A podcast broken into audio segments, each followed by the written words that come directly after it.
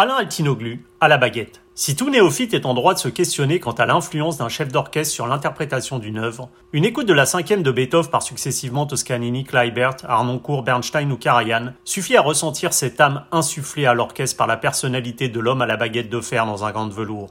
Alain Altinoglu est de ces chefs dont on reconnaît la patte dès les premières mesures jouées. Du mythique festival de Bayreuth, entre wagnérienne, au Metropolitan Opera de New York, cet amoureux des voix et pianiste émérite est aujourd'hui un chef que tous les plus grands ensembles mondiaux s'arrachent. Quand la baguette française s'exporte, une interview signée Agent d'entretien.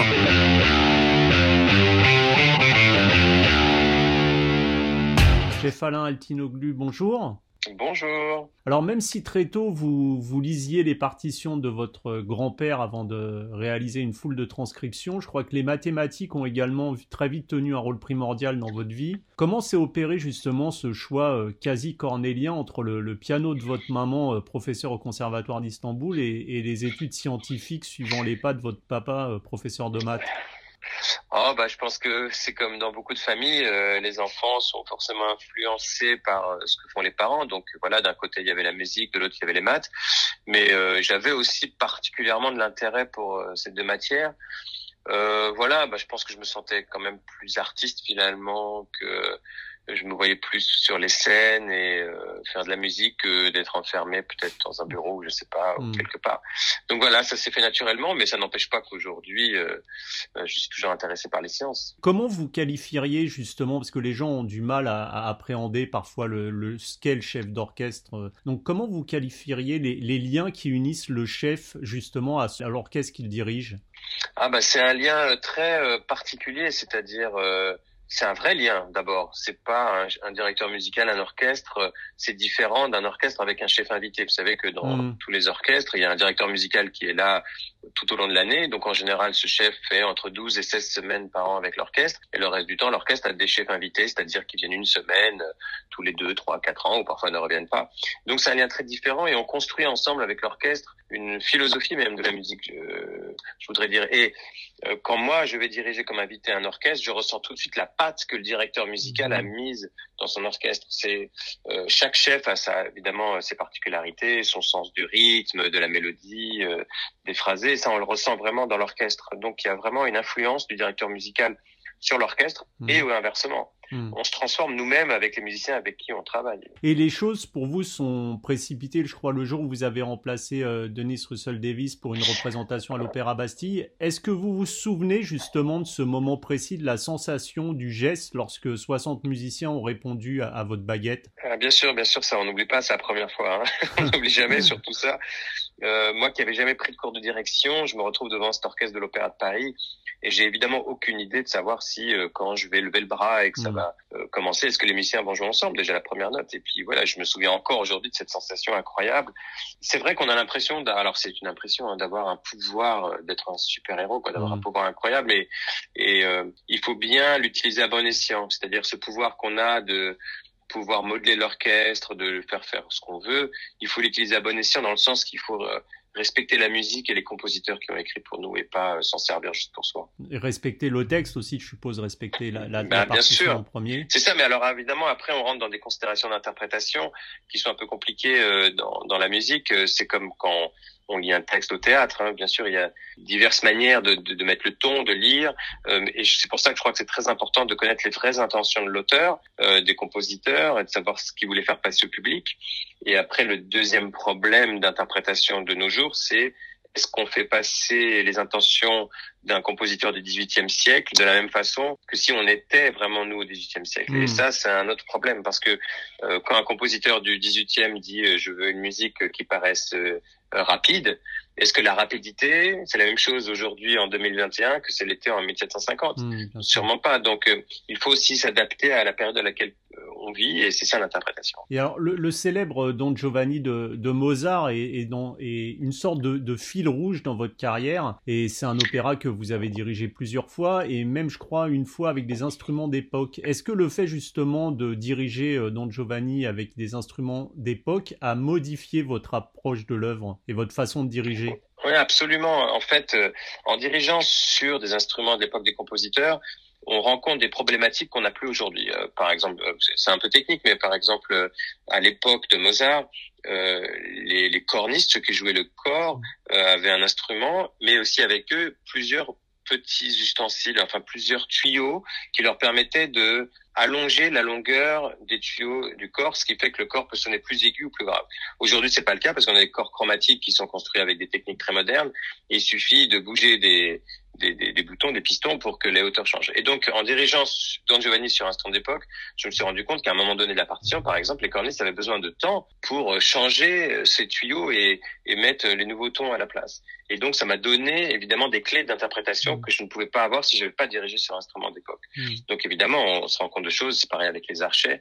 Euh, en même temps, il ne faut pas être trop dogmatique non plus. Euh, si euh, si Mozart ou Bach avaient vécu aujourd'hui, ils n'auraient pas écrit exactement la même musique, ils se seraient adaptés aux instruments d'aujourd'hui. Je pense qu'on doit s'adapter avec les instruments qu'on a aujourd'hui. Et on évoquait euh, tout à l'heure le rapport justement particulier entre le chef d'orchestre et son orchestre. Au-delà du fait de diriger plusieurs fois une œuvre qui vous permet de, de juger de votre, je suppose, de votre propre évolution en tant que chef d'orchestre, je suppose qu'au fil du temps se nouent des liens également étroits avec certains artistes dont vous croisez, recroisez la route. Au-delà de l'orchestre, comment vous qualifieriez ces liens qui se tissent au fil du temps avec euh, les chanteuses et les chanteurs? Ah bah c'est c'est c'est comme dans euh, toutes les professions. Je crois qu'on commence à prendre l'habitude de travailler avec quelqu'un.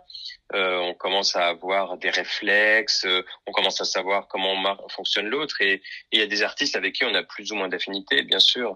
Il y a certains artistes que je retrouve très régulièrement parce que nous sommes aussi engagés euh, par les mêmes théâtres, par les mêmes opéras séparément. Un peu aussi parce que moi je les demande et que je suis très content de retravailler avec eux.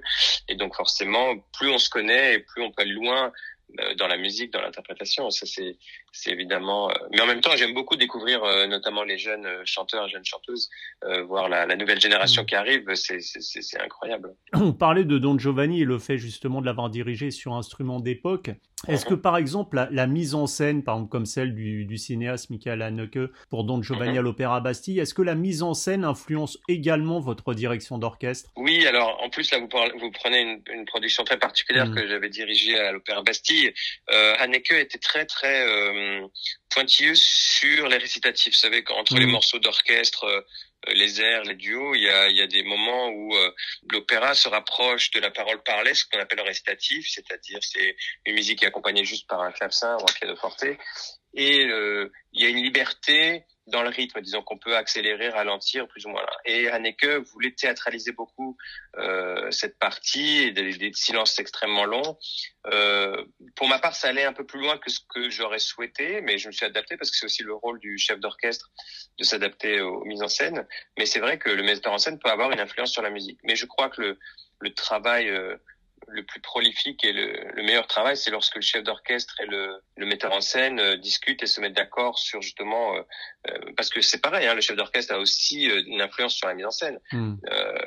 et on se rend pas compte à quel point la mise en scène peut avoir une influence sur la musique. Par exemple, lorsque Puccini ou Verdi ont écrit des opéras, ils les ont écrits à leur époque en imaginant les chanteurs à l'avant-scène, euh, chantant vers le public. Euh, alors évidemment avec les mauvais côtés de l'époque, la main gauche sur le cœur et en disant je t'aime vers le public plutôt que vers la, soprano. Mais en, tout cas c'était écrit euh, comme ça. Et lorsque à ce moment-là Puccini met un trombone ou un violon, il sait que le chanteur va être devant. Mais un, un metteur en scène d'aujourd'hui, lorsqu'il décide d'un coup qu'il va mettre le chanteur au fond de la scène de dos, il va changer l'orchestration en fait. Il va changer la manière dont le mmh. public va percevoir. Donc ça a une influence direct sur l'écriture musicale. Et, euh, et, pour ça, la communication entre les deux est très importante. Don Giovanni, comme euh, Tristan et Isolde de Wagner, c'est euh, justement dans, dans, des opéras, ce sont des œuvres qu'il faut savoir gérer tout en gardant une certaine distance, je crois, comme vous le déclariez. Est-ce qu'on n'est pas uh-huh. sujet, justement, lors de certaines représentations, hein, à se laisser submerger par l'émotion et donc, quelque part, d'un peu perdre pied? Oui, oui, c'est vrai. Alors, c'est, ça arrive aussi chez les acteurs. C'est que parfois, les, les, euh, la musique, les morceaux composés sont tellement puissants qu'ils vous happent en même temps, vous êtes pris par l'émotion, mais évidemment le travail de chef d'orchestre en particulier, c'est de rester toujours alerte et euh, au courant de ce qui se passe parce qu'en en fait, euh, je fais un métier où il faut contrôler en permanence des, des, dizaines de, de, musiciens, de chanteurs, la mise en scène. Et si vous laissez trop submerger, vous pouvez plus contrôler.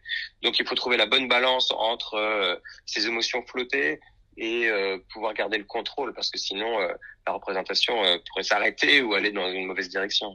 Aujourd'hui, certains orchestres ont un niveau qui peut parfois leur permettre presque de se passer de chef d'orchestre, qui n'était pas le cas il y a 50 ans en arrière, où sans chef, l'orchestre allait à coup sûr dans le mur. Certains peu adeptes justement de la musique classique ont d'ailleurs du mal à comprendre le rôle du chef, euh, sans qui pourtant il est impossible d'atteindre le niveau ultime d'interprétation ou de tendre vers cette perfection. Comment on pourrait expliquer de manière assez simple votre importance capitale pour tirer le meilleur d'une œuvre Alors, euh, effectivement, vous avez raison. Pour, pour résumer un peu l'évolution euh, du chef d'orchestre. Au début, il n'y avait pas de chef d'orchestre. Au XVIIe siècle, au XVIIIe siècle, il n'y en avait pas. En fait, euh, les, les, les, musiciens jouaient ensemble, ou parfois il y avait un musicien qui dirigeait depuis le clavecin ou depuis le violon, etc. Et puis les musiques se sont complexifiées. Et au XIXe siècle, il y a des musiques tellement compliquées. C'est complexifié dans le sens où chaque personne, dans chaque musicien dans l'orchestre joue des parties différentes. Donc ça se complexifie. Et pour ça, il fallait quelqu'un devant qui fasse en sorte que ces musiciens jouent ensemble. Euh, et puis il y avait évidemment au XXe siècle les musiques encore plus complexes. Et, euh, et les orchestres, il y a 50 ans, n'avaient pas le niveau d'aujourd'hui. C'est-à-dire mmh. qu'il fallait absolument un chef devant pour que ça puisse jouer ensemble. Aujourd'hui, comme vous dites, le niveau des orchestres est tellement haut qu'il y a une grande euh, partie de la musique classique qui peut être jouée sur chef. Et alors là, on arrive sur la deuxième partie du rôle du chef d'orchestre, qui n'est plus, disons, le rôle de celui qui fait la circulation, hein, qui dit euh, toi tu vas à droite, à gauche, mais qui arrive euh, au niveau de l'interprétation. Et là, on peut aussi comprendre que, par exemple, chaque musicien qui pratique son instrument depuis l'âge de 5 ou 6 ans, 8 heures par jour, qui a une partition devant lui, peut avoir une manière d'interpréter la musique devant lui. Et le rôle du chef d'orchestre va être en particulier de fédérer toutes ses forces et de mettre tout le monde sur le même rail pour euh, interpréter, pour dire, pour chanter, pour jouer la musique de la même manière. Parce qu'un texte peut être dit, chanté, joué de manière extrêmement différente. Et c'est le rôle du chef de convaincre tout le monde que c'est cette manière-là, cette semaine en particulier, euh, de jouer. Mais par exemple, les grands orchestres comme le Philharmonique de Berlin mmh. ou l'Orchestre de, Paris, l'Orchestre Philharmonique de Radio France, chaque euh, euh, chaque année vont peut-être jouer le même morceau. Euh, je dis un exemple au hasard, par exemple la troisième symphonie de Brahms. Ils vont jouer avec des chefs très différents, des très grands chefs, et chaque chef va apporter son interprétation. Et lorsqu'on va écouter les enregistrements de cette troisième symphonie de Brahms avec le même orchestre, mais avec des chefs différents, on va entendre des interprétations très très différentes. Et là, on se rend compte vraiment de l'utilité du chef. Ça ne change pas seulement au niveau de la vitesse, l'interprétation, le tempo, mais vraiment la sonorité, le son, la texture de l'orchestre, la manière de respirer. Donc, euh, évidemment. Alors, j'ai l'expérience en tant que, que professeur de direction d'orchestre au Conservatoire de Paris. Mmh. J'ai huit étudiants qui parfois euh, passent euh, sur le même morceau, huit d'affilée, et je vous assure que c'est incroyable. On a l'impression d'entendre huit orchestres différents, tellement le son est différent, tellement voilà, l'interprétation est différente. Vous évoquez tout à l'heure justement le fait de, que l'œuvre avait été bon, bah, créée, au, que ce soit au XVIIIe siècle ou au XVIIe siècle. Et est-ce que vous, justement, euh, vous plongez dans l'œuvre, c'est-à-dire dans, dans son, cette espèce de genèse de l'œuvre pour mieux la comprendre et l'aborder, au-delà du texte hein, lui-même, c'est-à-dire de la partition Oui, absolument. Je trouve que c'est essentiel. Alors, pour moi, être un artiste, c'est être au milieu du cœur et de la tête, j'allais dire, entre l'intellect et l'intuition.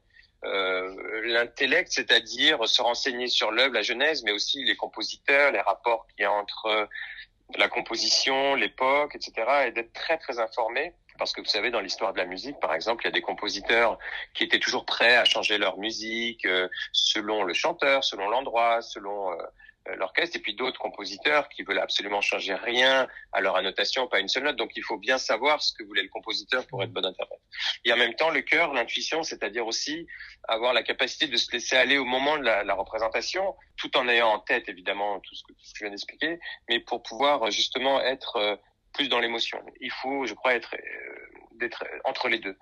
Euh, bien sûr que c'est, vous avez raison, c'est primordial de, de, connaître la genèse de l'œuvre, comment ça marche. Euh. Au-delà donc de cette direction d'orchestre, je crois que vous avez toujours eu une attirance pour la voix et, et ce mystère qui l'entoure, qui visiblement vous, vous touche tout particulièrement. Est-ce que la voix, pour vous, c'est une sorte de reflet de l'âme, une sorte d'instrument par excellence sans filtre? Oui, c'est exactement ça ce que, ce que vous venez de dire, c'est-à-dire que chaque euh, voix est vraiment unique et a son timbre très particulier. Par exemple, si vous euh, écoutez un disque euh, ou à la radio, un violoniste ou un pianiste. si vous êtes très très connaisseur, vous allez peut-être différencier les deux. Mais alors, pour les chanteurs, ça c'est à coup sûr. Dès qu'on entend, enfin qu'on connaît un peu évidemment, on reconnaît tout de suite. On se dit voilà. Et le timbre, c'est vraiment l'âme de chaque chanteur. Et le fait chez le chanteur qu'il y ait cette respiration ou cette euh, incapacité, par exemple, à tenir des phrases trop longtemps à cause de, de l'oxygène qui est nécessaire, rend la chose euh, extrêmement euh, humaine évidemment. Mm. Et euh, c'est parfois ce qu'on oublie en, tant qu'instrumentiste.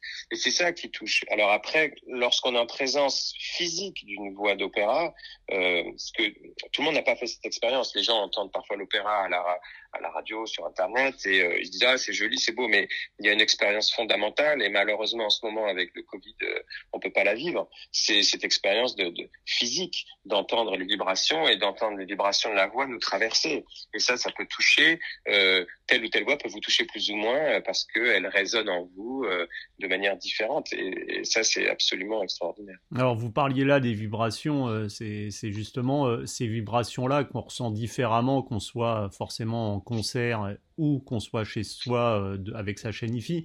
C'est valable mhm. aussi pour la musique dite électronique.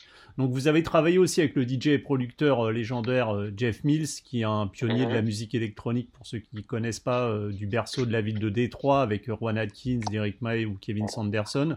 Et cette mhm. rencontre, justement, qui s'est déroulée, je crois, devant 10 000 personnes sur le pont du Gard, est-ce que c'était une, sorte de pont, justement, un symbole de passerelle entre deux mondes que certains opposent, des difficultés justement à avoir un pont entre la musique dite électronique et la musique classique. Ouais, c'est vrai. Alors, il y a plusieurs sujets que vous abordez une qui me tient très à corps. J'ai grandi en banlieue parisienne, euh, dans un HLM, avec évidemment euh, plein de copains avec qui je joue au foot qui connaissaient rien à la musique classique. Et je me suis rendu compte assez tôt que lorsque je les invitais chez moi et que je leur jouais un morceau de Chopin, euh, ils étaient tout de suite fascinés, bah, peut-être de voir les, les, doigts qui vont vite sur le piano, mais aussi par la musique.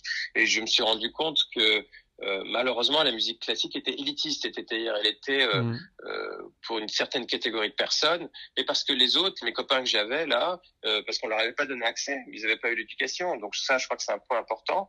Et je pense que c'est très important d'être ouvert à toutes les cultures. Moi, j'aime toutes les musiques à partir du moment où elles sont de bonne qualité. C'est ça le plus important pour moi, c'est la qualité. Parce que vous pouvez aussi avoir de la musique classique de très mauvaise qualité, mm. et comme vous pouvez avoir du rap ou de la techno de très bonne qualité. Et là, c'était l'occasion justement d'allier la musique électronique et euh, euh, la musique classique, l'orchestre symphonique. Je crois que ça va être je sais pas si c'était la première fois, mais en tout cas très rarement fait. Et euh, évidemment, on a drainé un public euh, qui venait de la techno. Ils étaient 10 000. Et puis nous, en tant que musiciens classiques, on vit un truc incroyable. On voit des gens debout qui crient. Euh, voilà, c'est comme un concert de, de rock. Mmh. Euh, alors peut-être que ce jour-là, certains ont entendu l'orchestre, ont dit bon, bah, peut-être tu vas aller écouter l'orchestre dans son répertoire. Je sais pas si c'est arrivé, mais en tout cas, c'est un pont et je pense que c'est c'est important de continuer à en faire. Ouais. Ah, oui, essayer de montrer que justement, par rapport aux, images qu'on peut avoir d'Épinal que la musique classique c'est pas quelque chose de passéiste, de figé, mais qui peut s'adapter aussi. Du tout, pas du tout. Et, et en plus, nous on n'est pas, on sait même pas un musée. C'est-à-dire le musée, on y va, le tableau est là, ça bouge pas. Nous c'est vivant, c'est hmm. des, des, gens du même âge que les autres euh, qui, qui, transmettent de la musique. Alors évidemment, il faut des clés. Euh, c'est pas aussi évident parce que euh, les jeunes d'aujourd'hui n'entendent pas la musique du matin au soir. Ça les intéresse pas parce qu'on on leur a pas donné les, les clés pour ça. Mais j'allais dire, il y a beaucoup de domaines dans lesquels c'est la, la, même chose pour la nourriture, par exemple. Mmh. Si un jeune, euh, vous l'éduquez pas à manger, euh, alors peut-être la comparaison est pas bonne, mais euh, à bien manger, à s'alimenter avec tel ou tel légume, il va le connaître, mais beaucoup plus tard. Là, c'est pareil pour la musique classique. Il faut une éducation et ça, ça manque foncièrement en France. Quand vous regardez l'Allemagne, par exemple, qui depuis les années 70 a vraiment une politique culturelle pour les pour les jeunes, ils vont à l'école le matin, l'après-midi pratiquent un instrument et le sport aussi, hein, c'est mmh. important. Euh, mais voilà, et malheureusement, on n'a pas assez ça en France. Donc moi j'essaye euh, dans les opéras euh, à la Monnaie de Bruxelles où je suis directeur musical euh, de vraiment de faire ça et puis dans les orchestres que je dirige de faire des concerts pour les jeunes, de les faire venir aux répétitions, d'écouter parce que je pense que vraiment c'est c'est une question d'éducation mmh. et culturelle évidemment. Vous parliez de ces belles initiatives, il y en a eu une intéressante, c'est l'une de vos représentations du Werther de Massenet au Metropolitan Opera de New York qui a été retransmis je crois mmh. dans 250 salles à travers le monde. Justement, ça, on, a vu un peu naître ça ces, ces derniers temps, enfin malheureusement, enfin quand les quand les cinémas étaient ouverts, puisqu'aujourd'hui c'est un peu plus complexe, mais permettre au grand public justement d'écouter de l'opéra au cinéma, c'est aussi les inciter et les inviter dans un monde qui prime abord peut leur sembler étranger et peut-être les inciter ensuite à aller au concert. Mais ouais, alors c'est marrant parce qu'il y a eu une sorte de petite bataille entre les conservateurs et les modernes. Euh, en même temps, ceux qui disaient oh on peut pas regarder de l'opéra au cinéma, c'est pas pareil. Euh, et en même temps, c'est vrai qu'aller voir de l'opéra au cinéma, on voit des choses qu'on voyait pas à l'opéra. Par exemple, quand vous avez euh, des caméras qui font des gros plans euh, sur les chanteurs. Mhm. Quand vous êtes au Metropolitan Opera de New York, par exemple, vous avez un billet que vous avez à savoir, mais que vous êtes au dernier rang, vous voyez franchement pas grand-chose de, de, des yeux de la chanteuse et du chanteur. Là, à l'opéra, voilà, on est très proche. Les, les, qualités de son sont de mieux en mieux et ça, ça démocratise évidemment l'opéra. Donc, je pense que c'est vraiment une très bonne action. Et, et après, peut-être que ces gens-là qui vont aller au cinéma vont avoir envie d'aller voir une représentation euh, en, en, direct. Alors aujourd'hui, on parle de tout ça, c'est vraiment très bizarre parce que toutes les salles sont fermées. Bien sûr. euh, il reste pas grand-chose et donc euh, c'est vrai qu'il y a une explosion en ce moment de, de des streamings et, et, les gens regardent beaucoup l'opéra et les concerts symphoniques sur Internet. J'espère que lorsque les salles vont ouvrir, ils vont retourner, hein, que ça va pas rester comme ça. Mais hmm. en tout cas, les moyens technologiques aujourd'hui sont sont magnifiques et on peut voir plein de choses comme ça. Alors, vous avez aussi euh, dirigé le mythique euh, Lohengrin de, de, de, de, Wagner au festival de Bayreuth, donc ce berceau wagnérien. Je crois que vous êtes seulement mhm. le troisième chef français à, à, diriger, à diriger une œuvre dans ce lieu mythique. Quel souvenir vous mhm. gardez encore aujourd'hui de, de cette expérience? Ah, bah, Très très fort. Je ne sais pas si on peut vraiment expliquer... Euh ce qu'est Bayreuth pour euh, quelqu'un qui connaît pas la mhm. musique classique, c'est c'est c'est le temple le de temple, la musique wagnérienne. C'est vraiment euh, c'est le, le théâtre qui a été construit par Wagner euh, avec l'aide de Ludwig II pour Wagner, avec euh, une architecture extrêmement particulière qui est unique au monde et qui a une acoustique sublime, mais qui est aussi unique là-bas. Euh, et voilà, il y a peu de chefs qui dirigent là-bas, et c'est vrai que pour moi, ça a été un grand honneur d'être invité là-bas et de, de pouvoir diriger. Euh, dans cette dans ce théâtre extrêmement particulier. Moi, j'ai énormément de souvenirs. Je me souviens déjà lorsque je suis rentré dans le théâtre de la dévotion de chaque membres du personnel à, Wagner. C'est-à-dire ils ont tous un dieu là-bas, c'est Wagner. Euh, et je parle pas seulement des musiciens et des chanteurs, mais mmh. même le, le, le, le, monsieur qui nous servait à la cantine, euh, il parlait de Wagner. C'est-à-dire que les gens vont là-bas euh, à tous les postes, euh, ils aiment Wagner, quoi. C'est vraiment ça. Et tout le monde se met ensemble. Et puis voilà, d'être dans cette fosse qui est couverte, c'est très particulier en plus parce que comme la fosse est couverte, le public ne voit pas. Donc le chef d'orchestre et les musiciens ne jouent pas en costume, mais on est en, en costume de ville, quoi. Il y en a qui étaient en jean, en basket, mais c'est, et en même temps on jouait une musique extrêmement sérieuse et très très puissante. Donc euh, ouais, j'ai beaucoup de souvenirs et puis j'ai ce souvenir euh, très fort. Quand vous sortez de la fosse d'orchestre et que vous allez justement vers cette cantine, il y a un grand couloir et dans le couloir, il y a les photos de tous les chefs d'orchestre qui ont mmh. dirigé à Bayreuth depuis la création à la fin du 19e siècle. Et puis bah voilà, donc on voit les photos de Wagner, de, de, de Richard Strauss, enfin de, de, tous les grands grands chefs Karajan, etc. Et puis voilà, et puis vous voyez votre propre photo à la fin du couloir, le dernier petit jeune. Évidemment, c'est quelque chose qui, qui fait quelque chose, quoi. C'est mmh. on se dit voilà, on fait partie d'une histoire et voilà. On l'a dit, vous avez dirigé les, les, plus grands orchestres du monde. Est-ce que contrairement à ce qu'on apprend euh, en classe de, de direction, où l'on voudrait qu'il y ait une sorte de gestuelle euh, ou gestique universelle, est-ce qu'il faut adapter sa propre technique, comme on le disait au début de l'interview, à chaque orchestre? Alors oui, vous avez tout à fait raison. Alors bien sûr que tous les livres dans lesquels on apprend la direction d'orchestre, il faut qu'ils soient didactiques et il faut qu'ils soient euh, schématiques et, et souvent on, on, écrit dans les livres euh, sur cette technique que si on fait ce geste, l'orchestre va réagir de cette façon, mais euh, c'est un peu trop général. Effectivement, chaque orchestre euh, selon la constellation de musiciens euh, qui à l'intérieur de l'orchestre, va réagir différemment.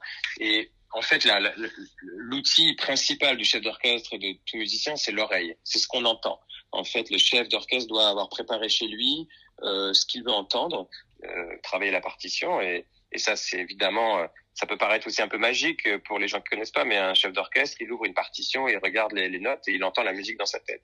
Et il doit entendre la musique comme il la veut. Et lorsqu'il fait ses gestes devant l'orchestre, l'orchestre réagit aux gestes du chef et, en fond, et le, le, chef compare dans sa tête à ce qu'il voulait entendre et il change ses gestes pour que l'orchestre change aussi sa musique. Et c'est cette, c'est cette euh, aller-retour entre l'orchestre mmh. et les gestes du chef qui fait qu'on s'adapte à chaque orchestre. Euh, dernière question, chef. On parlait justement de, de personnes encore qui sont peut-être pas très au fait de, l'opéra en, mhm. général. Mhm. Si euh, vous, vous deviez euh, inviter un, néophyte à se pencher sur l'opéra, vers quelles œuvres vous le dirigeriez pour l'aider à comprendre un peu ce qu'est l'opéra et peut-être s'ouvrir à ce monde-là? Alors c'est drôle parce que évidemment on m'a posé souvent la question et, et je réponds différemment selon la personne qui me pose la question parce que euh, alors par exemple si c'est un si c'est un jeune un enfant euh, disons par exemple euh, qui n'a jamais été à l'opéra je lui conseille d'aller voir la flûte enchantée.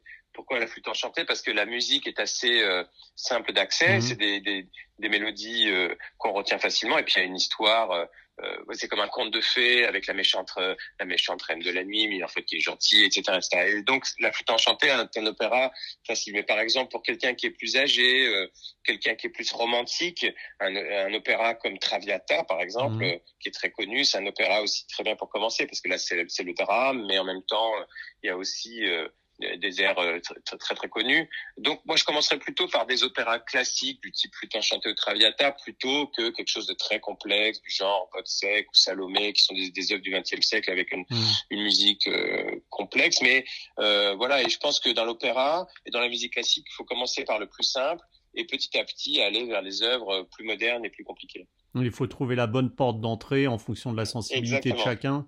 Et le choix des mises en scène aussi, c'est important parce que, par exemple, la flûte enchantée, vous pouvez avoir des metteurs en scène extrêmement modernes qui vont complètement changer l'histoire. Euh, donc, bien vérifier avant si la mise en scène correspond aussi mm. à vos goûts et à ce que vous voulez voir sur scène. Bien, chef euh, Alain Altinoglu, merci beaucoup. Et puis, euh, en espérant vous voir prochainement sur scène pour diriger quand enfin les, les scènes seront ouvertes. Oui, j'espère aussi. En tout cas, merci beaucoup pour cet entretien. Merci beaucoup à vous. Bonne fin de journée. Au revoir. Au revoir.